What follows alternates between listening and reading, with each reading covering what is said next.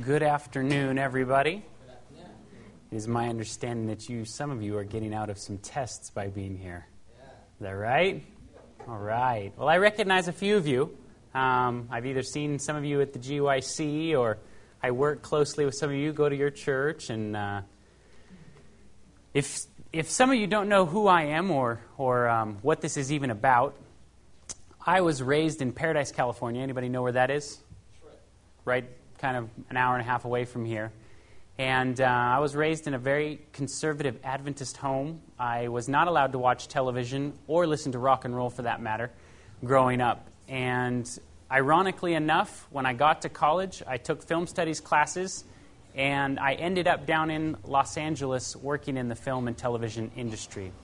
I completely left my faith and walked completely away from God. I grew up reading my Bible. I knew the truth very well. I read all of Ellen White's books and I was still lured away from my faith because of the television and because of movies. So, today, what we're going to talk about is obviously a few things that have to do with Hollywood. We have quite a few presentations. Today, you guys are actually going to get to see only one of them, but um, this is kind of the first one of the few. How many people out there wonder it's just entertainment and it really doesn't affect me. How many people, I'd like to see a raise of hands, think that you can watch something and you know what, it really doesn't affect you? Wow, so actually, quite a few of you know in this room that it actually can affect you. Well, the second question that I'd like to ask is how many of you in this room have physically seen sorcery? There's a few of you, actually. Physically with your own eyeballs. When I ask that question about sorcery, what comes to mind when you think of sorcery? What do you think about? You think of a magician, you think of what else? What, what kind of items and things come to mind when you think of sorcery? Levitating, that kind of things, right? Well, Hollywood has done a wonderful job of putting in everybody's head actually what sorcery is witches, witchcraft, wizards, putting spells on people, crystal balls. And in fact, um, Walt Disney's been long into sorcery. They put it in their cartoons. Mickey Mouse is the ultimate sorcerer. And as you're starting to see some of the movies that are coming out today, they don't even actually hide the names anymore. Enchanted, they put like Season of the Witch, The Sorcerer's Apprentice. These are all movies that are current coming out today. So they're actually putting what sorcery is out there to the population. So, sorcery is what I'd like to take a look at. And if we look at sorcery in the Bible, and you turn to Revelation 18:23, this is this is um, speaking about before the fall of Babylon. And the light of the candle shall shine no more at all in thee, and the voice of the bridegroom and of the bride shall be heard no more at all in thee. For thy merchants were the great men of earth, for by thy what? Sorceries were all nations deceived. Now that's interesting because when I asked each and every person out here who here has been involved with sorcery, only a few people raised their hands. But what does this say? Does that mean just a few people are going to deal with sorcery? Everyone is going to be somehow deceived with sorcery. So, if we take a look at this word sorcery and see where it comes from, are you familiar with the Strong's Concordance? The lexan, where Greek words come from and things? The, the word sorcery comes from the Greek word pharmakia. What does that sound like? Pharmacy, you're correct. That's, that's where we get our modern day word pharmacy from. Like number one, it, it's the use of administering drugs, poisoning, and like number three, sorcery, magical arts, often found in connection with idolatry and fostered by it. Now, what is idolatry? Idolatry is. Right worshiping anything other than God is considered idolatry, okay? Number four, the deceptions and seductions of idolatry. So, by this definition right here, you could say that anything that medicates your mind, like the drugs, that, that takes you away from the will of God, because what is the will of God? To worship Him, right? So, anything that medicates your mind so that you will not follow the will of God is considered sorcery. Okay? Let's just take a look at your brain for a second. This is your command center. This is where you make all of your decisions. It's the seat of your morality, your spirituality, and your will. Your frontal lobe here is where you consciously make those decisions about everything that you do. Your mind operates off of subconscious, like as I'm talking here and my hands are kind of going wild like this. They are operating off my subconscious. But if I decide I want to walk out that door right now, I made that decision from my frontal lobe. Your frontal lobe is, this, is where God talks to you. It is where you, when you pray and you communicate with God, you are communicating with Him in the frontal lobe. So it's very important to understand what kinds of things can affect our frontal lobe so that we cannot communicate with God. Okay? What are some things that can affect your frontal lobe? Diet. Diet can affect it. Music can affect it. Alcohol, drugs, any of those kind of things primarily deal with your frontal lobe because that's where you make your decisions. Oh man, this slide got jumbled. Know ye not that you are the temple of God and that the Spirit of God dwelleth inside of you? That's what Corinthians 3:16 says. So where does God dwell? Does he dwell in my hand, in my feet? No, he's, he's, he's dwelling inside of our minds. So can hypnosis medicate your mind so that it will not follow the will of God? Yes, it can. In fact, if you look at the classic definition of hypnosis, this is just coming from a dictionary. Hypnosis is a mental state of heightened suggestibility characterized by a trance like sleep. This is variously achieved by repetition of instructions in a low level voice or having his subject fix his gaze upon a light source in an otherwise dark room. What does that sound like? Fixing your, your gaze on a light source in a dark room by definition, is hypnosis. And when you think about it, when people sit down and they watch television, what do they look like? Right? Have you ever seen what people look like when they're hypnotized? They're kind of not there. When you sit in a room and you are not aware of things that are going on in your periphery, other things, you are actually in the same, almost exactly the same state of mind as you are in the state of hypnosis. Volume 8 of Testimonies to the Church, page 293, says this In the future, Satan's superstitions will assume new forms. Errors will be presented in a pleasing and flattering manner, and false theories, clothed with garments of light, will be presented to God's people. Thus, Satan will try to deceive, if possible, the very elect. The most seducing influences will be exerted, minds will be hypnotized. Ellen White saw this a hundred years ago, that we would be dealing with hypnotism of the mind.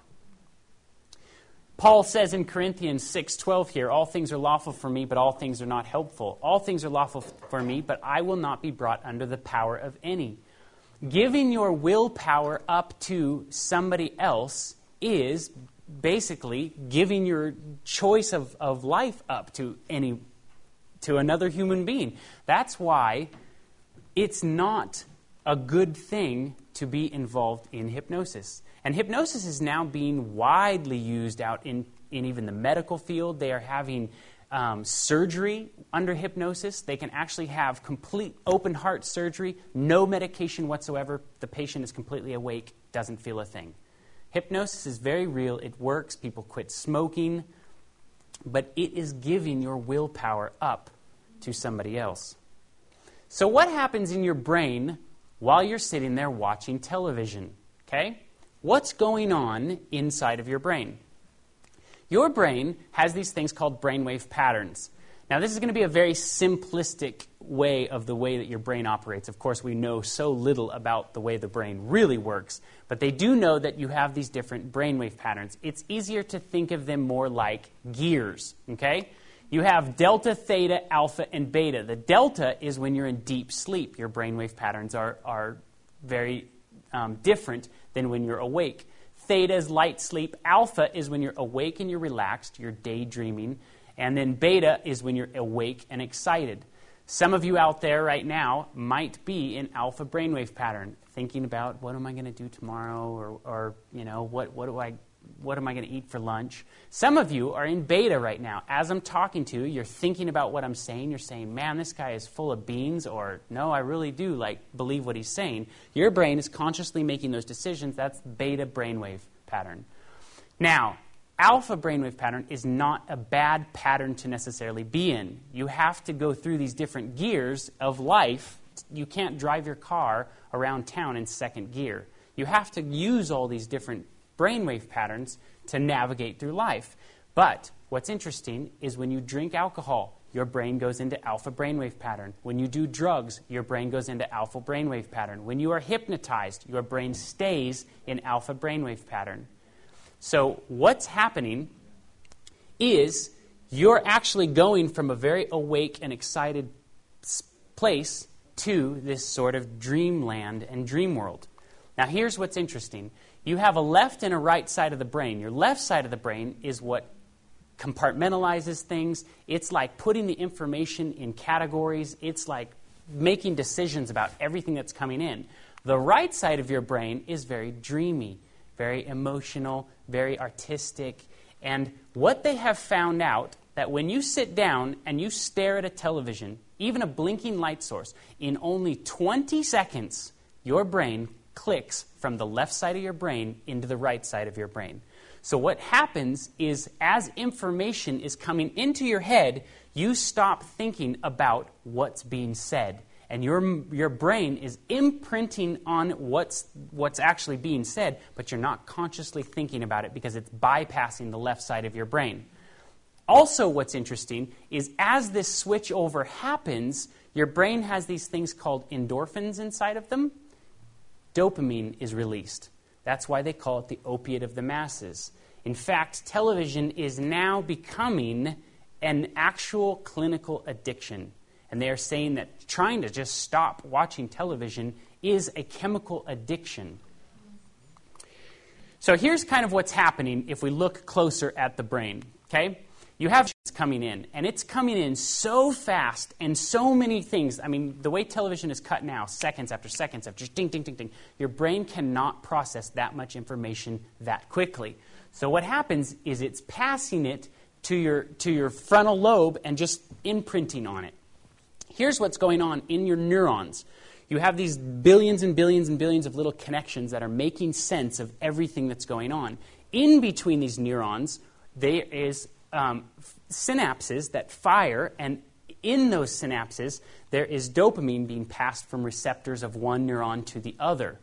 What they have found out is that when you are excited, whether it be like laughter or, or sexually excited or anything else that comes at you from the TV, your brain releases lots more dopamine.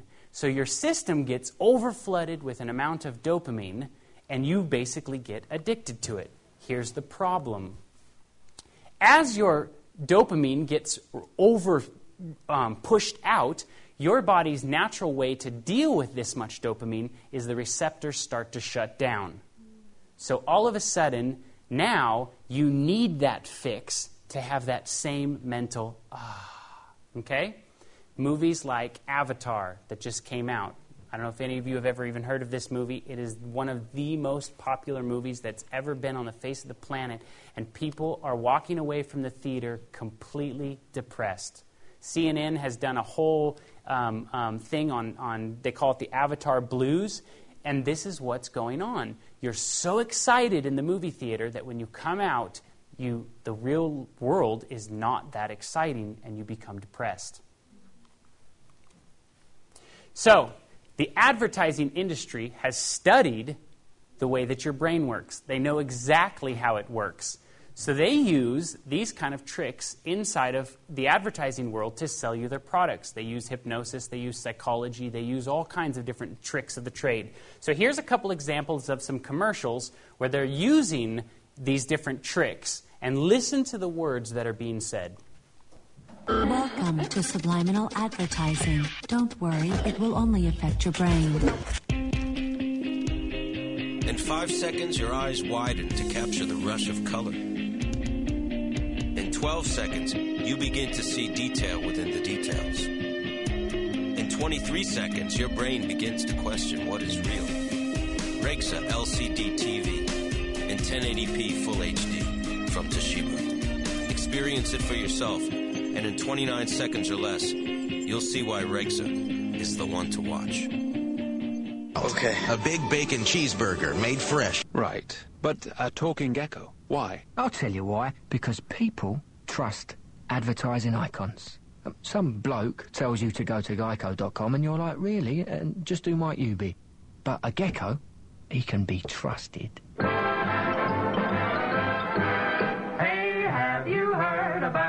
About the crazy new way to send a message today? It flashed on a screen too quick to see, but still you get it subliminally. Subliminal advertising complete. Okay, now I want you to think about this. How many commercials have you seen where they have some sort of ding dong tagline at the very end of the commercial? You ever seen a Taco Bell commercial? Think outside the bung, ding. What they're doing is they're bringing you in and out of a state of hypnosis and waking you up and showing you their product. Okay? Did you, did you see the 1957 commercial or whatever? That, and they were saying, like, you know, subliminal advertising, you know, we flash you a frame and you get it. During that commercial, they flashed you a frame of the car, and you're supposed to, like, have gone and bought this car. They've been studying this since the dawn of television has come out. They deemed it completely illegal in 1974 and are no longer allowed to do subliminal advertising. And there's now arguments of does it work, does it not work, okay? Now, did you remember the kaleidoscope thing in the beginning? What did they say? Anybody can repeat what they said? Yeah? Yeah, interesting. This is how your brain works. Do you understand? You just watched it two minutes ago, but you can't recall what's said. Is because so many things are coming at you that you can't process that. You're not listening to the words, and they're just being imprinted into your brain. They said in five seconds, your eyes are going to widen. In 10 seconds, the color is going to bleed to the end of your uh, peripheral, basically. In 20 seconds, you're going to start to blur between what's real and not real. And in 29 seconds or less, you're going to like our product because they just hypnotized you. Does that make sense? Okay. So, here, did you notice the little like Geico guy? Why we showed you that? Because laughter creates a dopamine rush inside of your brain. So, what they're doing is they're chemically pushing your buttons. And, and if they can get you to laugh, that's why commercials are funny. When you laugh, everybody likes to laugh. So they automatically release dopamine, then they show you their product. And you associate that product with a good feeling. Now, here's a perfect example of subliminal advertising. Okay? Sex sells. Have you ever heard that? Why does sex sell? Because why?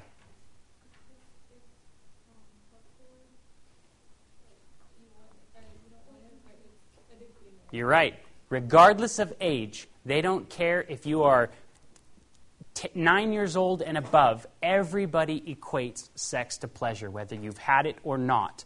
So that's why they push your sexual button a lot. Now, there's something sexual about this picture. Can you tell me what it is? Some of you see it. How many people see it? Okay, so you've seen this picture before. It says sex written right in the middle. When you take it away, you're always going to see that sex. Do they use this in real life? You don't see the word? No, I didn't see anything. It's right here. Oh, you didn't see it? Oh, yeah. Yeah. I, I, I would like to think so, yes, probably. But most people, even if, even if they're not innocent, it's, it's really hard to, to pick those things out. Some people can pick them out right away. It just depends. But here's an re- example in real life. In the 1980s, Pepsi had this on their Pepsi cans. Do you see it? Sex is written right here. How about this one? It's right here. So they use these things to sell their products all the time. Now, do they use this in real life, in, in normal, everyday television?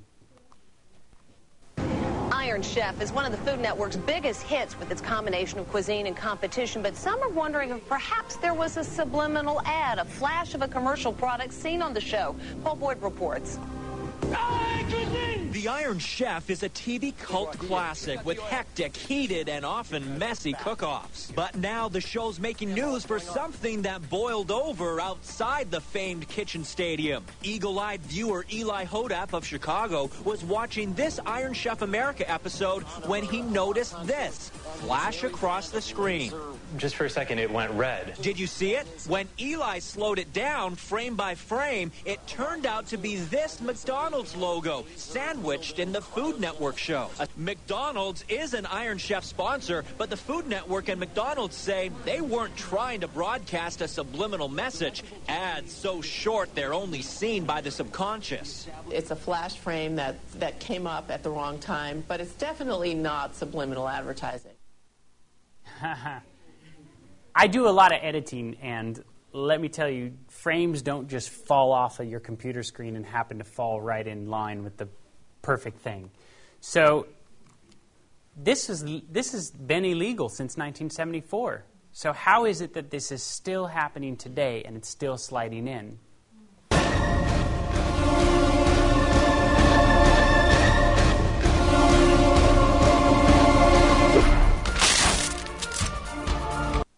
Is that TV Smallville. Did you see the subliminal advertising? Who saw it? Here's, here, here's what it looks like really slow it's a Sprint ad. So there's Sprint right there. So these, these things are called short brand exposure, and they're actually really starting to experiment more and more because as the dawn of TiVo has come out, people are not watching commercials anymore and they're fast forwarding through them. So they're finding new ways to advertise within products and, and, and, in shows and things, and this is one of the ways that they're doing that. So Duke University did a whole study on short brand exposure and does this work or does this not? This is Duke University.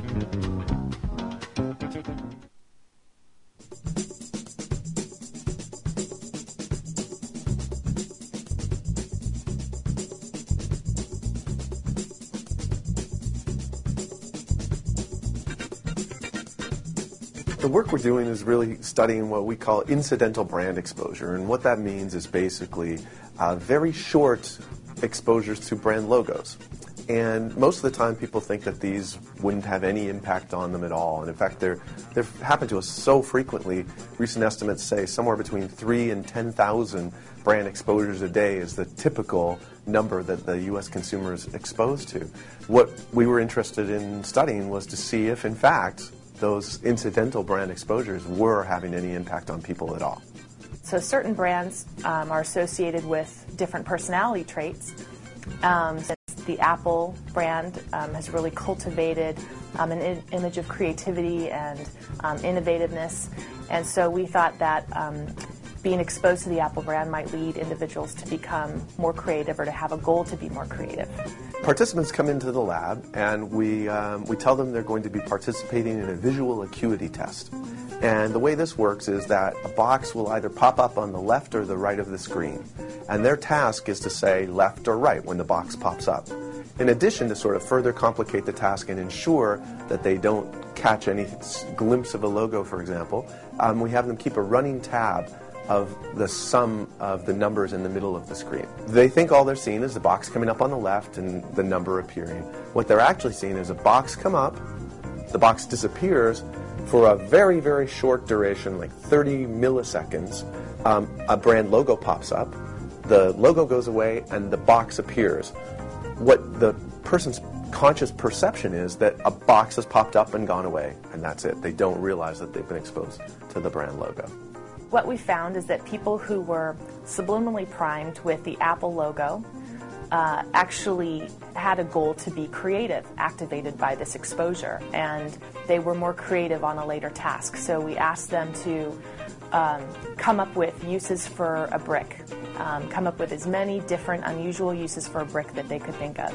And what we found is that people who um, had been subliminally primed to the Apple logo were more creative than people who had been subliminally primed to the IBM logo. Most television advertisements don't have much impact on people. And that's because as you're sitting watching the television ad, your defensive screens come up. We know they're trying to persuade us when they show us an ad.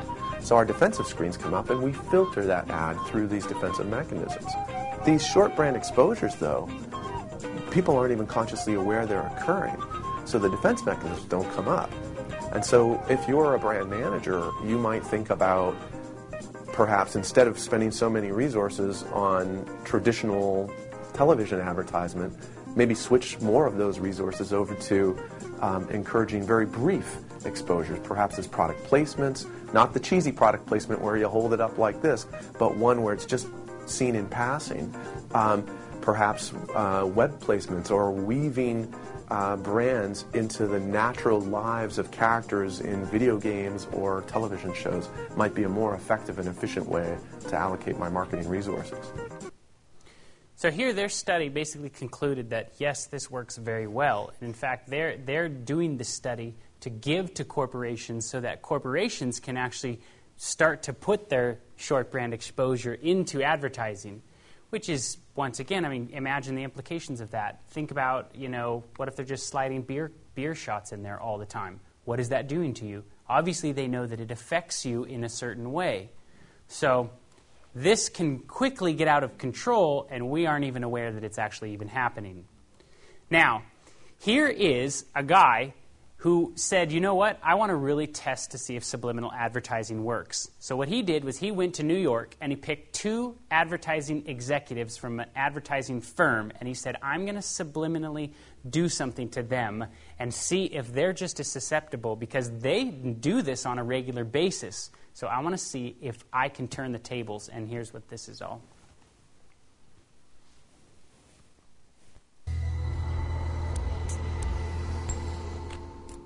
I invited two members of Saatchi and Saatchi, the world famous advertising agency, to a secret location to propose an unusual task. You see that? He lost his balloons. Those who work in advertising are masters of persuasion. They subtly weave their images and slogans into our daily lives, knowing that we will register so much unconsciously and then walk into a supermarket and feel a sense of familiarity with a product we think we've never heard of. Billions of dollars a year are spent on it. It's brilliantly calculated and we all fall for it. So I thought I'd turn the tables on the advertising experts. Icaro, good to meet you. Thank you very much indeed, man. A real pleasure. Thank you so much for coming out and doing this. Uh, let me get down to explaining what this afternoon's about. I'm going to ask you, in the space of about 20 minutes, to come up with a, uh, a kind of an advertising campaign, a, a poster for a product, which I'll tell you about. Okay? And it's a chain of stores, and your job is to come up with the name of the stores, uh, some sort of strapline or slogan for that, as well as the actual uh, image itself and the, the, picture. The idea of only giving you 20 minutes, it's really important that you, you're going with the very first things that, that come into your head uh, and not giving you too much time to think about it. So it's a kind of a, an instantaneous thing, whatever it is that comes out.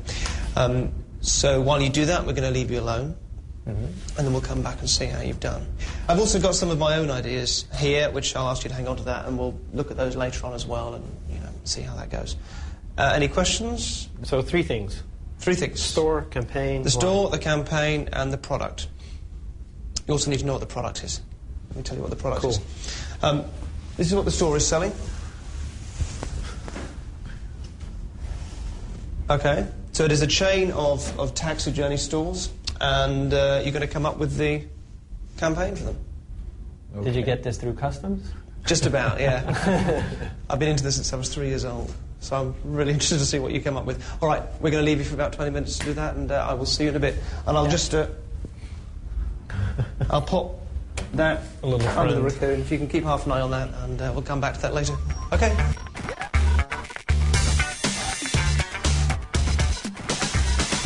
I'll start with the name, huh? Should be like the first things on our mind. It should be called Ted's Taxidermy. Have a pet without the trouble. Dead pets are us. Out of Africa. Want to call it out of Africa? Or maybe it's like It's a kid at the zoo, you know, and he's trying to take his picture with one of the animals. A couple of lion cubs and they're crying. Are real animals, and the men are puppets. Done.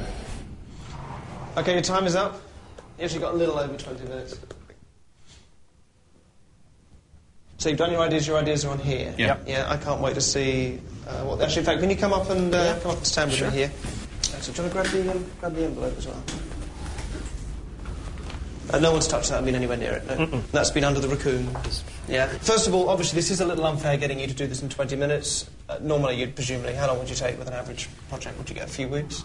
As long as possible. As long as possible. Okay. So this is obviously the first things out of your head. Is it one idea or several ideas you've got? here? Like two or three ideas. Three. Oh, okay. Yeah. All right. So let's have a look. The name of the store would be like out of Africa. You don't like taxidermy, do you? Tell occasionally. Just looking at the different components. Out of Africa. Yeah. Then it says The name of the company? Yeah, it's just as real as it gets. As real as it gets is the kind of the strap Yeah. line. Yeah. And this would be like a big. That's great. And you've got Yeah. the tears, so you've got a frightened kid. Yeah. And uh, are the others similar or very different? Uh, they're different actually. Okay, same title. I love these. These are really great. And the uh, as like a lizardy, dinosaur-y kind of creature there. And you, what's this? A little one calling out "mommy." It's so real that he thinks like, like, oh, "Mommy?" mommy? So the little one's lost his mummy and uh, is crying. And uh, again, you've got as real as it gets down there as the strapline. Again, clearly don't like taxidermy. No. one more? Was there one more? Yeah. Okay, so same thing. Out of Africa, add some wild to your life. This is just the funny visual where, like, uh, a granny or uh, older guy, he's driving Mm-hmm. home and he just went shopping at the store and he's got the lion in the back seat. What interests me most in this one is the fact that you've used a car, that you've used an automobile, which um, makes sense to you when you watch the show back, I think. I love these. These are great. Just, just the kind of thing I was after, so thank you very much. I did have, you've got the envelope, uh, I did have a few ideas before, which I want to kind of throw into the mix as well and see what you think of those. So if you can uh, open that up for me.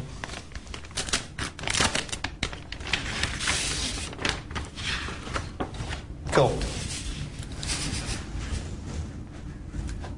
So, Should we show it? yeah. So look, by no means spot on. Actually, I'll, I'll put this up here. So, out of Africa, that's great. You got that spot on. As real as you like. Uh, I've got here, got as real as it gets, which is, is pretty close.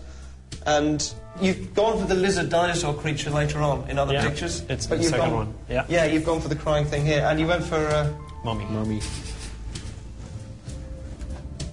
Very similar. Yeah, it's pretty similar, isn't it? It feels like all the components are here. All the components from your different pictures are in this. Uh, polar bears as well. You didn't get polar bears at all? It Yes. did in the last one actually. Yeah. Is that over we, there? we never, no, we never showed because we were like, well, We Oh, weren't oh. that one. That was gonna be a polar bear. So you've got. All right, yeah, that is, that is a terrible polar bear. I'm, I'm, I'm with you on that. But, interestingly, the fact that you weren't able to draw it, to me, is interesting because, yeah, I've got here polar bears to dinosaurs. On here, it's only a word, right? There is no picture, there's no visual. I'm not giving you a visual for polar bears, but you have written it. So if you knew the amount of expense and time and effort we've gone into making this this work with you guys, you'd be flabbergasted. But for now, it is it's a, it's a real comfort to know you're as susceptible to subliminal persuasion as the rest of us. So thank you so much for your time. Thank you. When you watch the show back, it will make glorious sense to you. Uh, thank you. For now, it probably won't, but uh, I'll leave that with you for a moment. And uh, Yeah. Thank you very much indeed. See you Thank next you. time. Thank you. Pretty impressive. he pretty much had like one piece of paper all the ideas we went through in the past 20 minutes. Like, even with the name bang on and uh, with the tagline as well, pretty pretty close. Wow. Weird. If you're wondering how I managed to predict what the advertising executives were going to come up with, just watch their taxi journey again.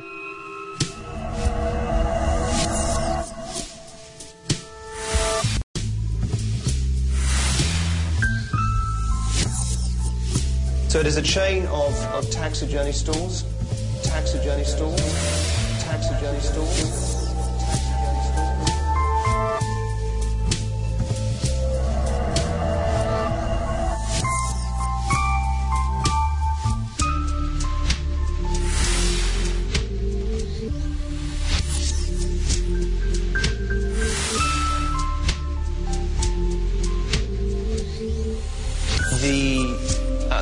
Tagline or slogan for that, as well as the actual uh, images.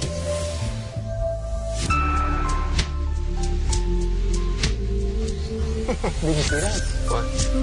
I think he's, he lost his balloon. Wow. Wow. And you guys thought you were only affected by with what you see on television. Is that not amazing? What we soak in on a daily basis is quite amazing and how it affects us.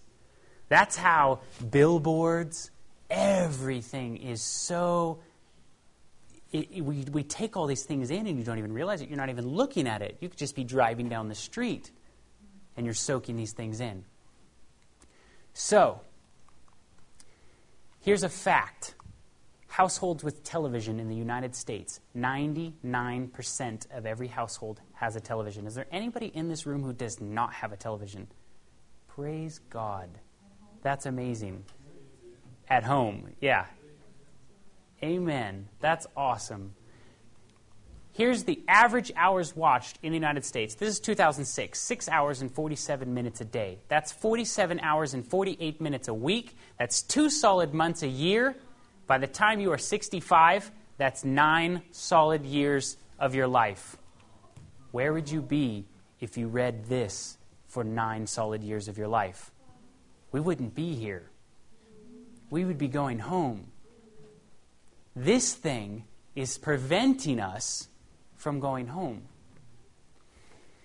So, I want to start to move into what is the most advertised thing on television? No. Right, right group, but no, sort of. Food is the most advertised thing on television. What is our country suffering from? At a 66% rate. Isn't that directly attached to the most thing advertised on television is what we are suffering from? So, is there anyone in this room that still wonders, does this thing affect you? Anybody?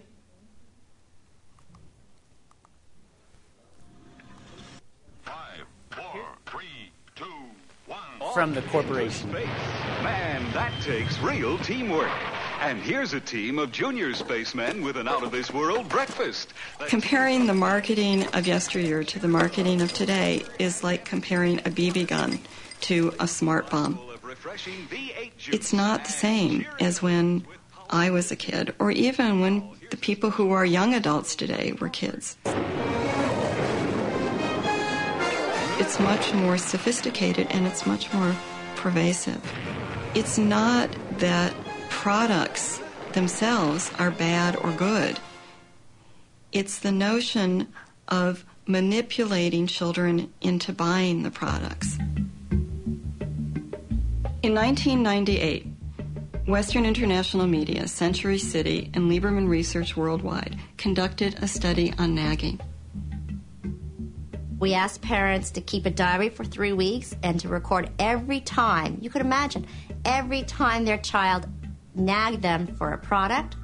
We asked them to record when, where, and why.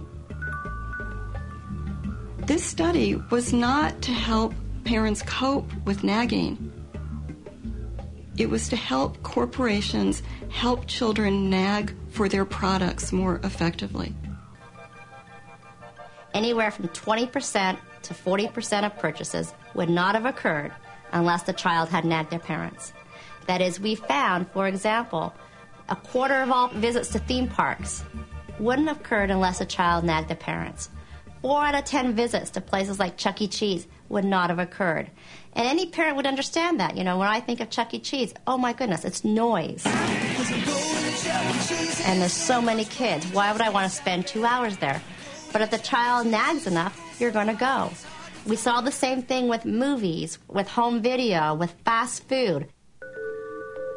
You can manipulate consumers into wanting and therefore buying your products. It, it's a game. Children are not little adults. Their minds aren't developed. And what's happening is that marketers are playing to their developmental vulnerabilities the advertising that children are exposed to today is honed by psychologists, it's enhanced by media technology that nobody ever thought was possible. Initiative is huge. I think in the U.S. we place about $12 billion of media time. So we'll put it on TV, we'll put it in print, we'll put it out in outdoor, we'll, we'll buy radio time. So we're the biggest buyers of advertising time and space in the U.S. and in the world. One family cannot combat an industry that spends $12 billion a year trying to get their children. They can't do it. They are tomorrow's adult consumers. So start talking with them now, build that relationship when they're younger, and you've got them as an adult. Somebody asked me, Lucy, is that ethical? You're essentially manipulating these children. Well, yeah, is it ethical? I don't know. But our, our role at Initiative is to move products. And if we know you move products with a certain creative execution, placed in a certain type of media vehicle, then we've done our job. Do you remember how much they spend a year? $12 billion. Because they know that if they show you something enough times, you will go out and buy their product. Okay? So, I want to. I worked a little bit in television um, in the reality world. And um, for those of you that actually have ever seen a reality show, I hate to burst your bubble, it's not real. There is a lot, a lot of staging that goes on. I've worked on reality shows that are completely scripted. They are shot in a reality style with junky cameras, and, and, and it makes this like kind of like on the fly look to it so that you as a viewer, as you're watching it, you're like, oh wow, this must be real because it just looks like it just happened. But there's actually so many things that go on inside of Hollywood and movies that everything that you see is so calculated. There are psychologists that work on things. There are so many variables that happen. By the time you see it, it's completely different than what you actually started out with. And here's a perfect example of how they do that.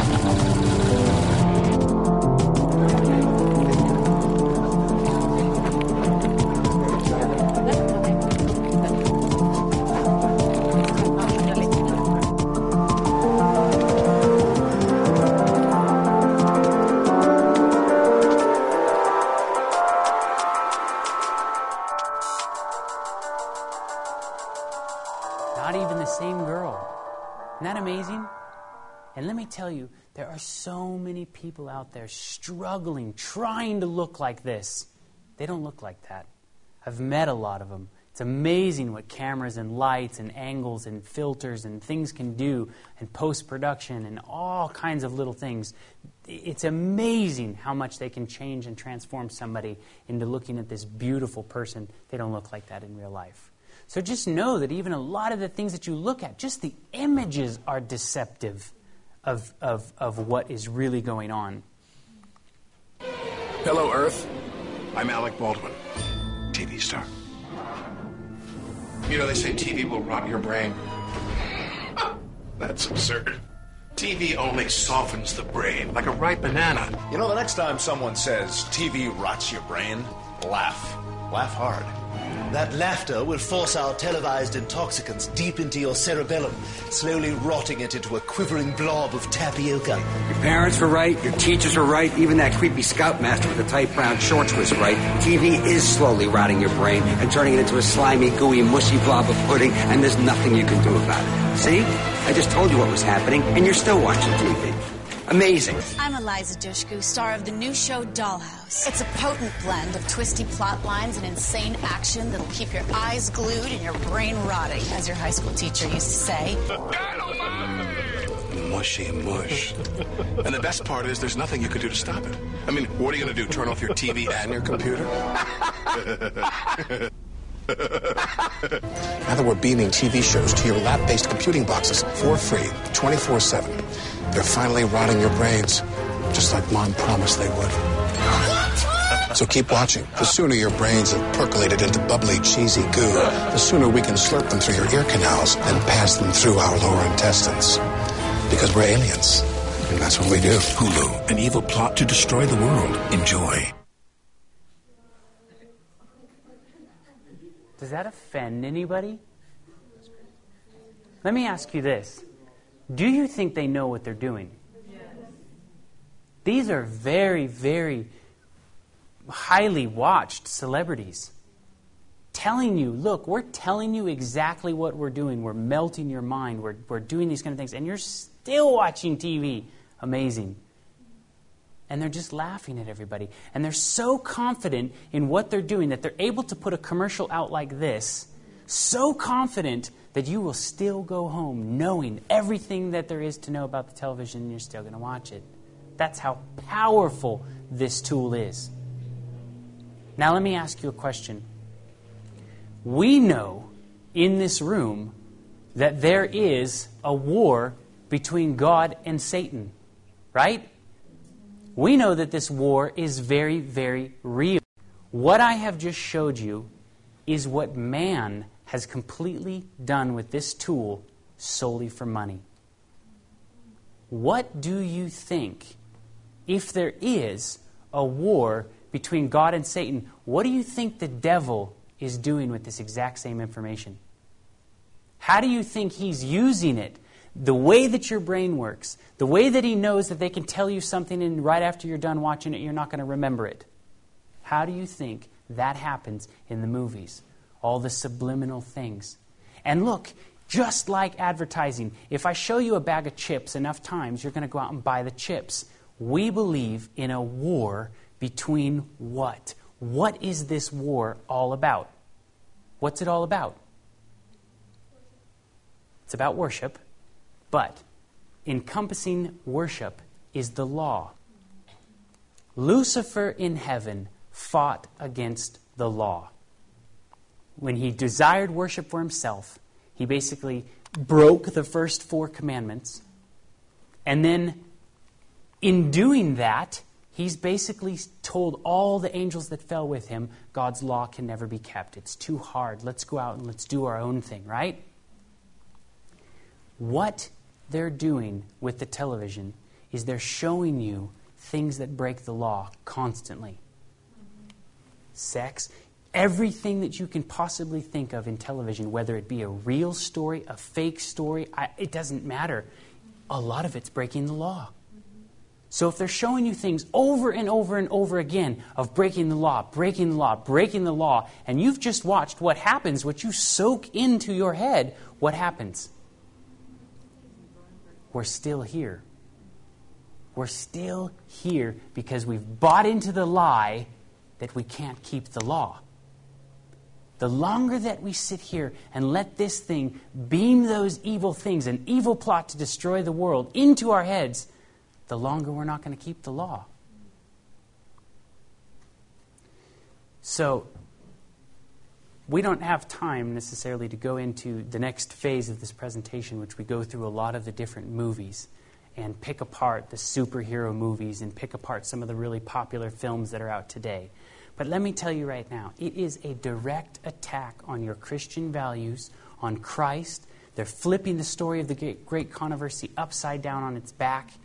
And, and over and over and over again, by like repetition, they're just showing you evil things. And by beholding, we become changed. So, it is my desire and, and my, my passion that you guys seriously consider what we've just seen here today. And even more so, I mean, at this point, I don't even need to show you what they're doing in the movies. This should be enough to just be like, okay, we don't need to be touching this thing anymore.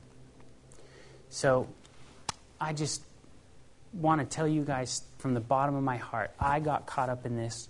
My life was centered around television and movies. I mean, I was raised an Adventist. I wasn't, I wasn't allowed to watch movies and television. And when I got into the real world and I got old enough to make those decisions myself, I fell so far into movies. That's what I did on the weekends. I went to Pacific Union College, and what did I do on the weekends? I was in the theater every single weekend, wanting to make this stuff, wanting to do this. And because of it, I left the church. I left my faith. I knew it all. I had the truth, and I left. So let me tell you guys, it's very easy to let the devil get a foothold in your life through your eyes. Think about that as you guys are going home on your leave this weekend. What is the Adventist thing to do Sabbath, Saturday night? Bring out the popcorn and watch a, a movie. Until we knock this thing off and really get back to the basic of what really matters people spend so much more time watching movies and television than they do reading your Bible. How easy is it to pop in a movie and spend two hours? How hard is it to spend two hours reading this? Do you see what has your attention? And I'm telling you, the more that you focus on the Bible, the more that you focus on God, these things will grow so strangely dim. I actually can't even watch television or movies anymore. It disgusts me because I know what they're doing. I don't want anything, I don't want those thoughts and those feelings inside of me. And it, and it wasn't until I started reading my Bible that I even opened my eyes to this. I didn't see any of this. I mean, for, for years, I, I watched these movies over and over and over again. In one of our presentations, we show a clip from Fight Club. Do you know what Fight Club is? A lot of the guys in here know what Fight Club is. Brad Pitt, everybody heard of Brad Pitt? Brad Pitt was in a movie called Fight Club. Those of you that have seen the movie, do you remember the part where they talk about God? Yeah, a couple of you do, where he kisses the hand. They basically tell you, hey, you don't need God. Forget God. God doesn't like you. God actually hates you. I'd seen that movie 20 times. I'd never even heard that. And it wasn't until I started reading my Bible that I opened my eyes and I went, oh my goodness, this tool is being used to take me away from this and from God. So, remember that we do not wrestle against flesh and blood, but against principalities and powers, and against w- spiritual wickedness in heavenly places. There is a war that is going on outside just to influence our worship. So, if, if at all you guys have any questions afterwards, let's, uh, I'll be glad to answer any questions, but let's say a word of prayer. Dear Heavenly Father, thank you so much for this opportunity to come here and speak up here at Weimar. And I just ask that you be with each and every person in this room, that they are contemplating some of these things that were said, and that, um, Lord, they'll go home and some of them may, may wonder, ah, I don't necessarily believe this, but Lord, I just ask that you soften their hearts and, and speak ever so softly to their minds. And Lord, thank you so much for what you are doing inside of our church. And um, I just ask that you continue to bless each and every person here. Amen.